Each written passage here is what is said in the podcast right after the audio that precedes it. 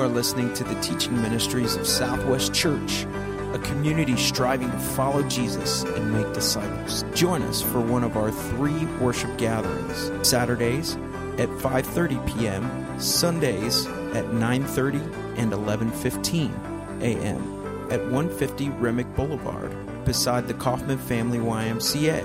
Please visit our website at www.southwestchurch.org. Thank you for joining us for this week's message from Senior Minister Roger Hendricks. It's encouraging to see uh, Southwest children wrestle with the same question that we're wrestling with, with as adults.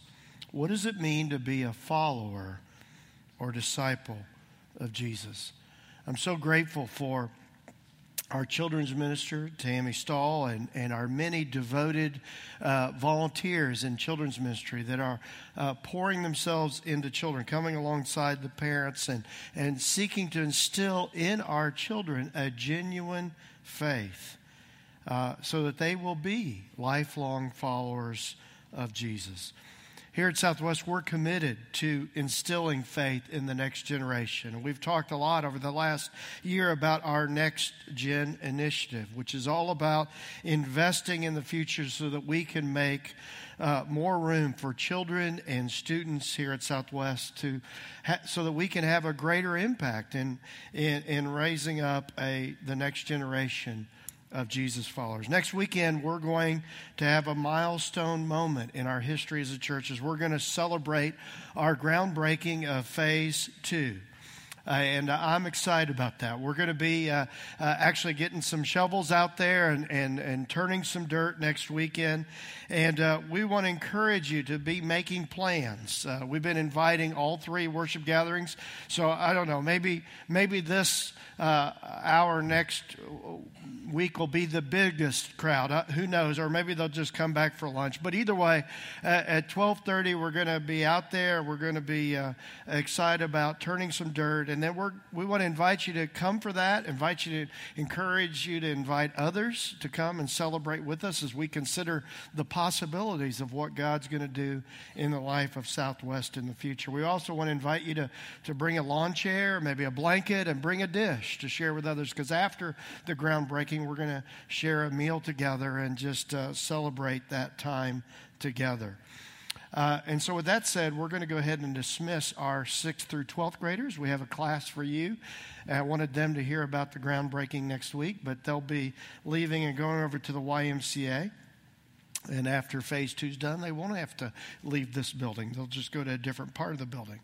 It also seems appropriate that next weekend uh, we're going to provide an opportunity for parents uh, to make a public commitment uh, to provide godly parenting for their children so that they will truly grow up to love God and follow Jesus. So if you would like to participate in that parent child dedication and you've not let us know yet that you want to participate, please put it on the communication card or contact us the first couple days of this coming week so that we can make uh, preparations to make that special. Also, as we talk about all these events and activities instilling faith in children, um, it seemed like a good time to also announce that we've got a date set for for our upcoming vacation Bible school this summer. It's going to be July 11th through 15th, and we want to encourage you to mark those dates on your calendar. Consider volunteering uh, so that we can uh, truly pour uh, our lives that week into children here, but also children in the community. And our theme this year is going to be Cave Quest, following Jesus, the light of the world. And it seemed appropriate to announce that today because that's the identity of Jesus that we want to focus on together this morning is how Jesus is the light of the world. And so with that said, let's uh, let's go ahead and bow and pray and ask God to really be at work in our time of, of studying of his word together. Dear God, we thank you.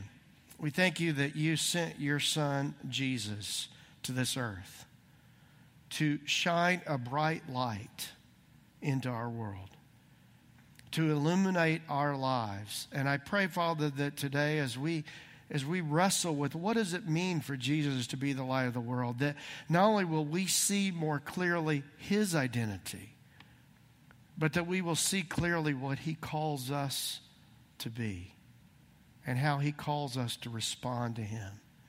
And so I ask, Father, your Spirit will truly be at work to exalt Jesus in our time together today. It's in Jesus we pray. Amen.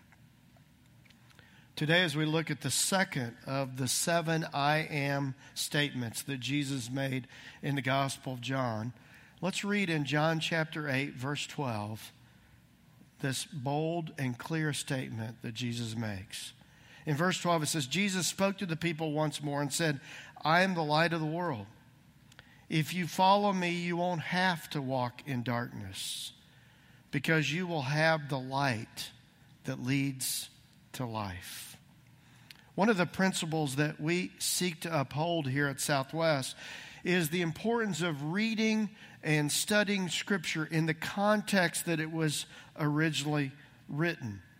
So, as we try to unpack the meaning of this amazing claim of Jesus that he is the light of the world, we want to take note of the setting that Jesus first made that bold proclamation. The context of this teaching and the context of this verse was during the Jewish feast of the booths, or the Jewish feast of the tabernacles, or some translations of the Bible might say the Jewish feast of the shelters. It was a celebration every year that the Jewish people uh, participated. It was in the fall of the year, September or October. Now, faithful Jewish people from all over the world would come, they would return to Jerusalem and they would celebrate an entire week uh, of God's provision and leadership for them as a nation. They, they would uh, reenact and celebrate. Actually, they would, they would stay during that week in tents or booths or shelters to reenact uh, their journey as a people as they left Egypt and traveled through the wilderness and then eventually uh, entered the promised land, which we uh, later would be described as Israel. Now, as we dig into the history of this Jewish celebration, we learn that in Jesus' day, it was the custom during the festival to light these huge lights that were in the treasury section of the temple. And these, these lights were actually these huge torches that stood 65 to 70 feet high. Now, can you imagine? I mean, how high those torches would have been. Jerusalem, by the way, is on a mountaintop. And then the temple was at the highest point of Jerusalem. And then on top of that, they, they build these torches, put these torches up. Uh, this ceiling is about 22, 24 feet. Is that right, Scott? Okay. Um, so imagine about three times higher than this ceiling right above me. And it's in the midst of these torches being lit that the Jewish people would sing, they would dance, they would celebrate their freedom as a nation. And it's in that context that Jesus emerges from the crowd in the midst of that celebration with these four torches being lit. And Jesus said, I am the light of the world. As we think of that context, what a bold statement for Jesus to make. As I researched the context and as I found historians describing the glow that these, these four lit torches would create all over the city of Jerusalem, I was brought back to my wife and I's recent trip to Washington, D.C. to visit uh, one of our daughters who lives there. And when we go to D.C., uh, we've gone four times now, each of the years that our daughter has lived there. And uh, each time we go, my daughter plans ahead different things that we can do, different sites. There's a lot to see in, in D.C., so each year we've done different things. I'm still waiting for her to plan a, a trip to the Nationals and watch the Washington Nationals play. But that's not as high on my daughter's list. She's very artistic, and so she has us go to museums and, and art galleries, and that's good for me. It kind of stretches me a little bit sometimes. But this, this past trip, we did something that we'd never done before. We went down to the National Mall area at night. And we looked at all the, the beautiful memorials in D.C. lit up at night with the fountains. This is a picture of the World War II memorial that we took at night. And, and even though this picture is kind of small on the screen, it was a panoramic view, in the background you could see the Lincoln Memorial lit up, and it was, it was truly breathtaking.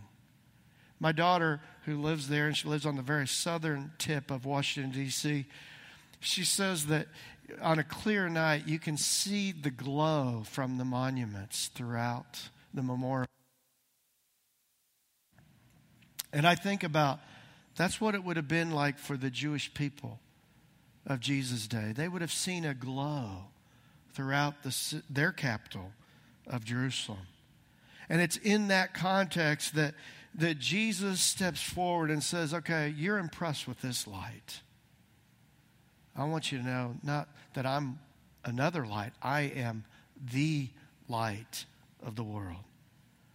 A light that will provide lasting glow in your hearts and your lives if you'll embrace me. You see, it was truly a bold statement by Jesus. And just as we've noticed the past two weeks, these, these bold claims of Jesus were perceived by his Jewish audience as him claiming to be equal to the God of Israel. And from this context, we see that Jesus provides light for our lives. And we're going to see how that he provides light in some very specific ways, four effective ways in our life. The first, if you're taking notes, is that this light, the light of Christ, provides guidance for us in the context that Jesus first uttered this bold claim of being the light of the world, the, the Jewish people were celebrating how the Lord had provided guidance for them as they left Egypt and traveled in the desert. The Bible describes it this way in Exodus 13 and verse 21 The Lord went ahead of them, He guided them during the day with a pillar of cloud, and He provided light at night with a pillar of fire. This allowed them to travel by day or by night. Now, this is one of those, those times in Jewish history that I would have loved to have seen. I would have loved to have seen what it would have been like to be part of this traveling Israelite army, this traveling uh, group of maybe up to 2 million Israelites as they're traveling through the desert, and to know that there was this pillar of cloud that led them in a very direct, clear way during the day. But then at night, that pillar of cloud would turn to a pillar of light. And that's what they were celebrating when they lit those four torches in the temple. And you know, that would have been so cool to have such a clear direction. As, as we go back and read Exodus 13, we find that, that the Lord didn't lead the Israelites necessarily the direct path to the Red Sea and through, but instead He led them the best path for them, for where they were at in this point of their faith journey. And I think that's a great point for us to realize is that the Lord leads us today, not necessarily the obvious path or the direct path or the easy path, but if we're truly seeking the Lord's lead in our life, He will lead us the best path for us. And yet the question is are we really looking to Jesus' direction for us? As the Israelites followed that, that lit pillar of fire for them to know the way that the Lord was leading them, are we truly seeking the Lord's lead in our life? You see, that begs us to ask the question when we face decisions in our lives, in our families, in our careers, in our church family, do we first seek the Lord's guidance? Do we first seek his direction for our future? Or do we simply make decisions and then ask Him to bless those decisions? You see, sometimes Christians can, can flower the language and say, Oh, I'm praying that God will bless this decision. But the question is, did we first seek His lead? When's the last time you truly consulted the Lord's direction and guidance in your life prior to making a decision, whether it be a decision in your own life or your career or your family. When's the last time you honestly said to the Lord, I know what I want to do? But the more important question is, what do you want me to do in this situation? You see, Jesus comes on the scene in the context of the Jewish people remembering how they, at that point in their history, had truly trusted the light to lead them. And he's saying, Now I am the light of the world. It seems clear to me that Jesus is saying to them and to us that we need to begin taking our guidance from him. And it's important for us to remember that Jesus didn't take the easy path. And that when we follow him, that sometimes we will find ourselves praying as he prayed, Not my will, but your will be done. And although we might not have a pillar of cloud during the day or a pillar of light at night, we do have the shining example of Jesus recorded in the Bible, who was consistently obedient to the Father's will. And he blazes a trail for us to follow in our lives a number of years ago, there was a craze among Christians to wear bracelets. I, I wear a bracelet every day. It's a reminder for me to pray for Claire Kaprowitz. And every morning when I put it on, I'm reminded to pray for her and for her healing. But a, a number of years ago, a lot of people wore bracelets like this, and it just had four simple letters WWJD. Some of you remember that? And it was just a, a just a real subtle and, and easy way to be reminded that following Jesus means going through life asking yourself the question what would Jesus do in this situation? And I think, uh, uh based on this context of what we're talking about, another way, another way to describe that WWJD is we're facing decisions in life is what would Jesus decide here? You see, if Jesus is truly the light of our life, then we will seek His lead and His guidance and His direction. Of course, sometimes we know the right thing to do, but maybe like Jesus, we have to be willing to go the tough way and be willing to even go through pain to do that right thing as He did. Now, the light that Jesus provides not only guides us, but it also protects us. The psalmist would later write in Psalm 27 The Lord is my light and my salvation, so why should I be afraid? The Lord is my fortress, protecting me from danger, so why should I tremble? Isn't it good news to know that if we follow the path that Jesus uh, blazes for us, that we will not only find guidance, but we will find protection. You see, His light not only guides, but it protects. Honestly, we live in confusing times. Times that can be a bit scary to try to chart our path for the future, whether it be our path as a future individually, or as our family, or as a church family, or even as a nation. And yet, the good news is that no matter how dark our world might appear to be, and no matter how confusing the present terrain might appear, we need to remember that Jesus continues to be the light of the world. And if we will keep our eyes fixed on Him, that we can have the assurance, the promise that He gives us in His Word that His life and His teaching will truly provide guidance. Psalm 119 says, Your Word is a lamp to guide my feet and a light for my, for my path. Are you allowing Jesus to guide you? The second effect of following Jesus, the light of the world, is that we will find true meaning of life. This was the claim that the gospel writer John has made throughout his book. When he, when he first began in chapter 1, he, he makes the claim from the very beginning that, that Jesus' identity is both light and life in John 1, verse 4, it says, In him was life, and that life was the light of all mankind. The light shines in the darkness, and the darkness has not overcome it. Skipping down to verse 9, the true light that gives light to everyone was coming into the world. I love verse 5 when it says that the light shines in the darkness and the darkness has not overcome it.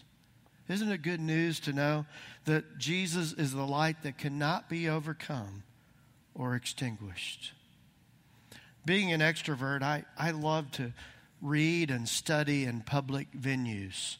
So often, as I'm reading and, and studying and preparing messages, I do it in a, a local coffee shop or sometimes even a fast food uh, establishment where I can get a cup of coffee.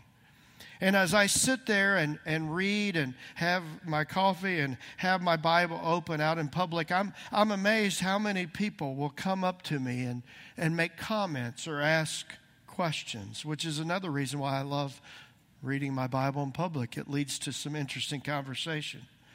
And some of the comments that are made, you know, sometimes people will just walk by and say, That's a good book. And I'll go, Yeah, yeah, that's a good book. But uh, others will, will view my reading the Bible out in public as, a, as an invitation. Even sometimes when I have the earbuds and listen to music, when I'm kind of, that's kind of code of saying, leave me alone right now. But people will still come up and I'll have to take the earbuds off and they'll ask me questions about some hot topic in our culture. And so it leads to interesting conversations.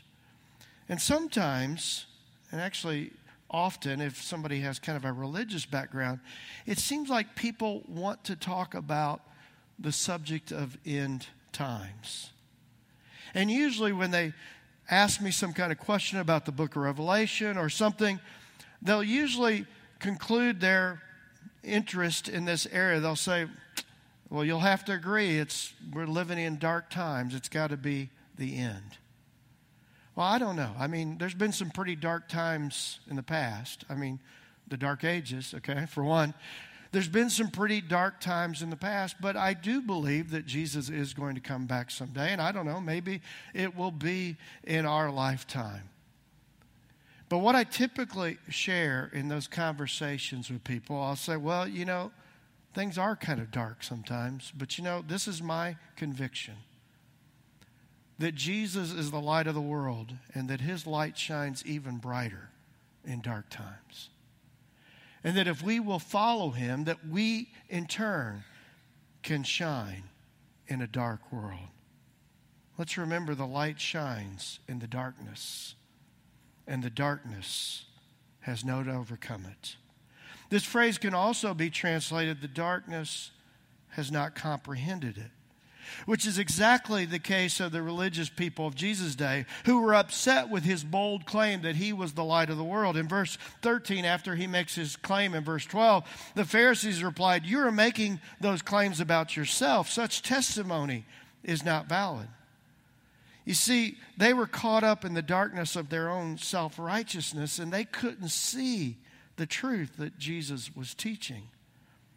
And unfortunately, today, many are missing the beauty and the power of Jesus' teaching due to the darkness of their hearts and their lives.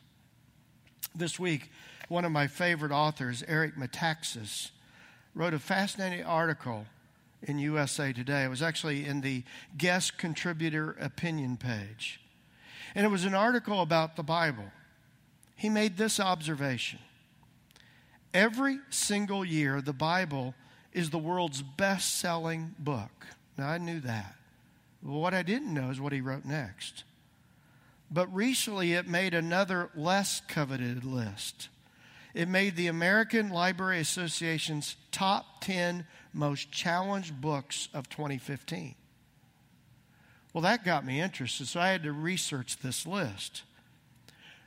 By the Bible being on this list, what that means is the Bible is among the most frequently requested books to be removed from the public libraries in our nation. I don't know if you knew that. Why? Why would this bestseller of all times be requested by so many people to be removed from public libraries? It's because many simply don't want to accept the claims of the Bible and the claims of the one that the Bible points to. And this is exactly what Jesus told us would be the case. You see, the light of the world shines a bright light into our lives. Now, for those of us that are seeking guidance, for those of us who are seeking protection, for those of us who are seeking a better quality of life and are open to the change that Jesus invites us to, then his bright light is good news. But for those who would just prefer status quo, for those who would prefer the same old, same old, for those who don't really want to experience life change, then Jesus' bright light is something that they resist. Maybe you've resisted his bright light in the past. And that leads us to our next observation that the exposure that Jesus' teachings and his life brings to our lives. You see, some people don't want that exposure. Maybe you're one of those folks. You know, as I think about this idea of how light exposes darkness, I was trying to think of, of how I've experienced that in my own life. I, I was brought back to when I was in high school. And one of my favorite days in high school when I was uh, taking classes like social studies or English, the courses I didn't enjoy as much as maybe the math courses I did enjoy, it was, was when the teacher would wheel into the class a cart that had a TV set on it. Or honestly, in my day, it had a reel to reel video, okay? And I loved those days because that meant that the teacher was going to show a movie. And, and I have to admit that some days, for me back then, it was uh, a film strip. Okay, that shows you my age. Uh, some of you don't even know what I'm talking about. But, uh, but I loved those days, especially in U.S. history my junior year, because that would mean that I'd get another 30 minutes of sleep. Okay? And even though I liked that, the thing that I didn't like about those days was when the movie was over, when you'd hear that click, click, click of the film coming to an end, then usually without any you know, preparation, the teacher would just bring on the lights. And honestly, at those times, I would find myself going, okay, I don't like that right now. Sometimes because it woke me up. Sometimes because it would expose maybe that there was that, you know, when you fall asleep in class, that drool coming down the side of your face. And, and I didn't want to be exposed that I'd been caught sleeping.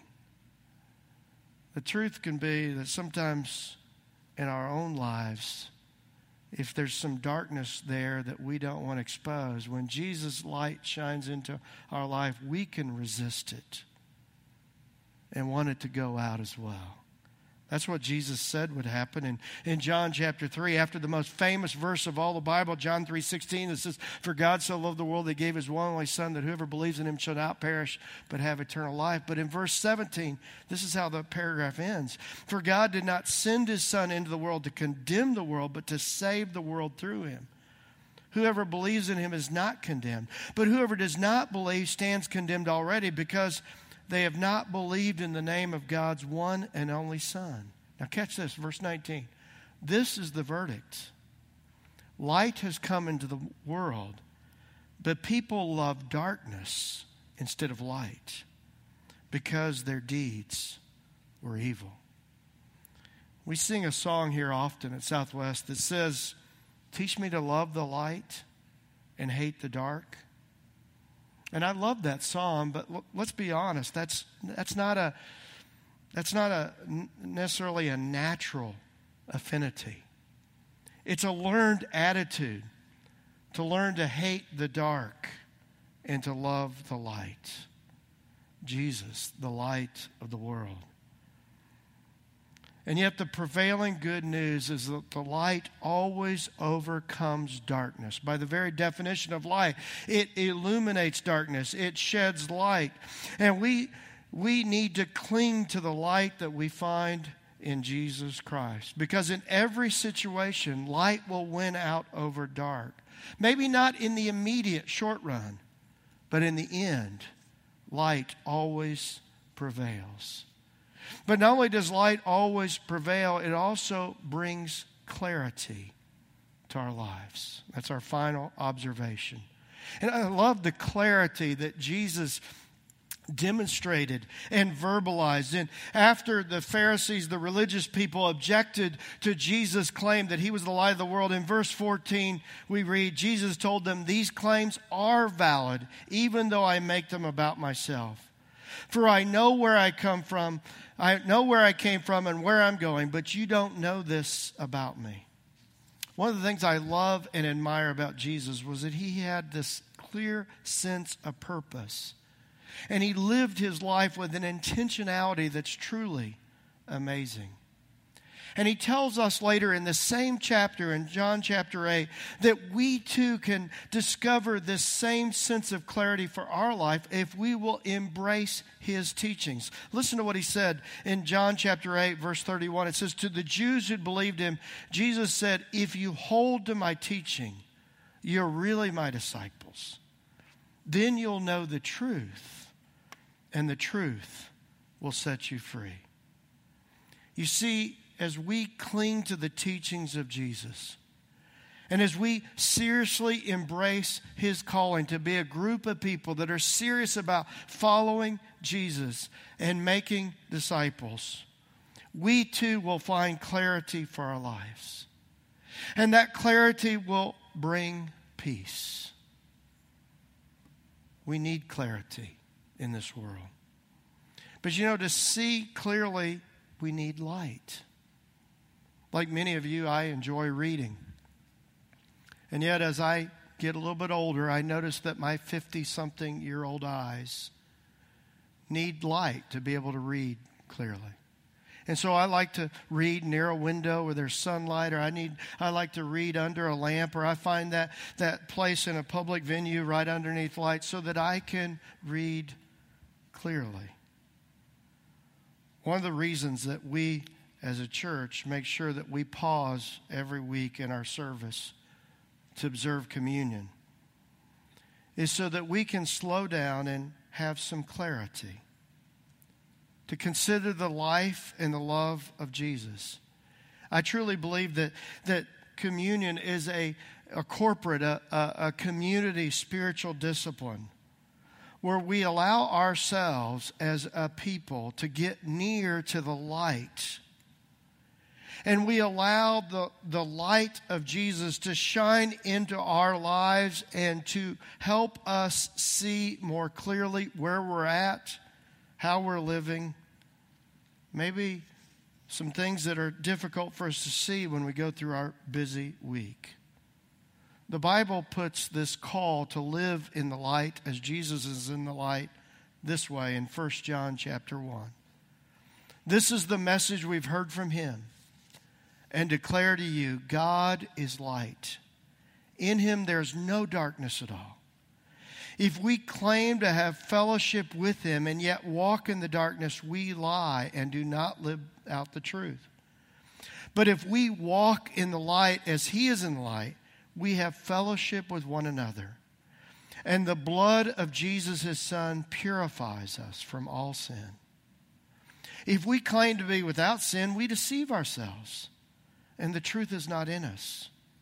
If we confess our sins, He is faithful and just and will forgive us our sins and purify us from all unrighteousness. If we claim we have not sinned, we make Him out to be a liar, and His word is not in us. I'm so grateful that as I read Scripture, as I read the teachings of Jesus, that, that God's word doesn't expect us to be perfect without sin or without blemish. But we do see in our desire to follow Jesus a call to be authentic. We see the call to live our lives in the light, allowing our lives to be exposed by His light.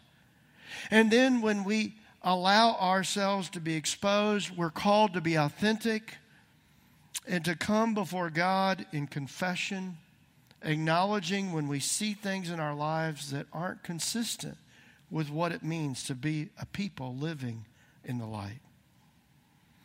During our upcoming time of communion, let's allow the light of Jesus' life, his teachings, and his loving sacrifice shine into our lives. And as you consider and contemplate him and His perfection and His purity and His call to follow Him, if you find yourselves being a little nervous about maybe some things in your life that that exposes, then what I want to invite you to do is to humbly confess that to God during this time. And embrace the promise that's also found in, in living and walking the life is that, that in Christ, because of his blood, that we can find true forgiveness. A forgiveness that wipes out every sin. Last week we had two very special people here at Southwest, Roger and Debbie Walker, make their decision to fully embrace the forgiveness that's available in Christ by being baptized. And it was truly a, a special moment to participate in that time of baptizing them into Christ. And even as I reflected on it this week and I went back and looked at some of the pictures that were sent to me, as I was looking at them, as I was looking at their baptism, I couldn't help but see over their shoulder the cross that's on the wall behind our baptistry. And something I'd never noticed before at the very bottom of the cross is the claim that Jesus is the light of the world. As we observe a time of communion and as we look to the cross, let's be reminded that He is the light of the world and that He shines light into our lives. He provides guidance, guidance. He provides clarity. But also by living in the light, we find forgiveness. I, I, I love that song we sang earlier, Flawless. Says, regardless the bumps, regardless the bruises, regardless the scars, in Christ, we are blameless. What good news. He, he, he declares us flawless, not because we in and of ourselves are without flaw, but in Him and in His light, there's forgiveness. Those flaws are washed away.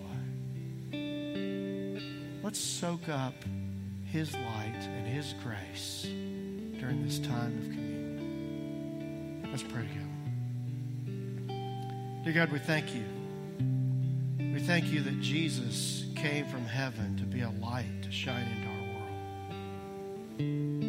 And Father, sometimes we resist that light because it exposes some junk and some muck in our lives and our hearts. But help us not resist him at this time. But help us instead realizing realize that his light makes clear what we should have seen all along. And help us during this time of communion find clarity. But also help us be reminded of the forgiveness that's found in Jesus. Thank you, God, that you declare us flawless in Christ. Help us soak that up during this time of communion. It's in Jesus' name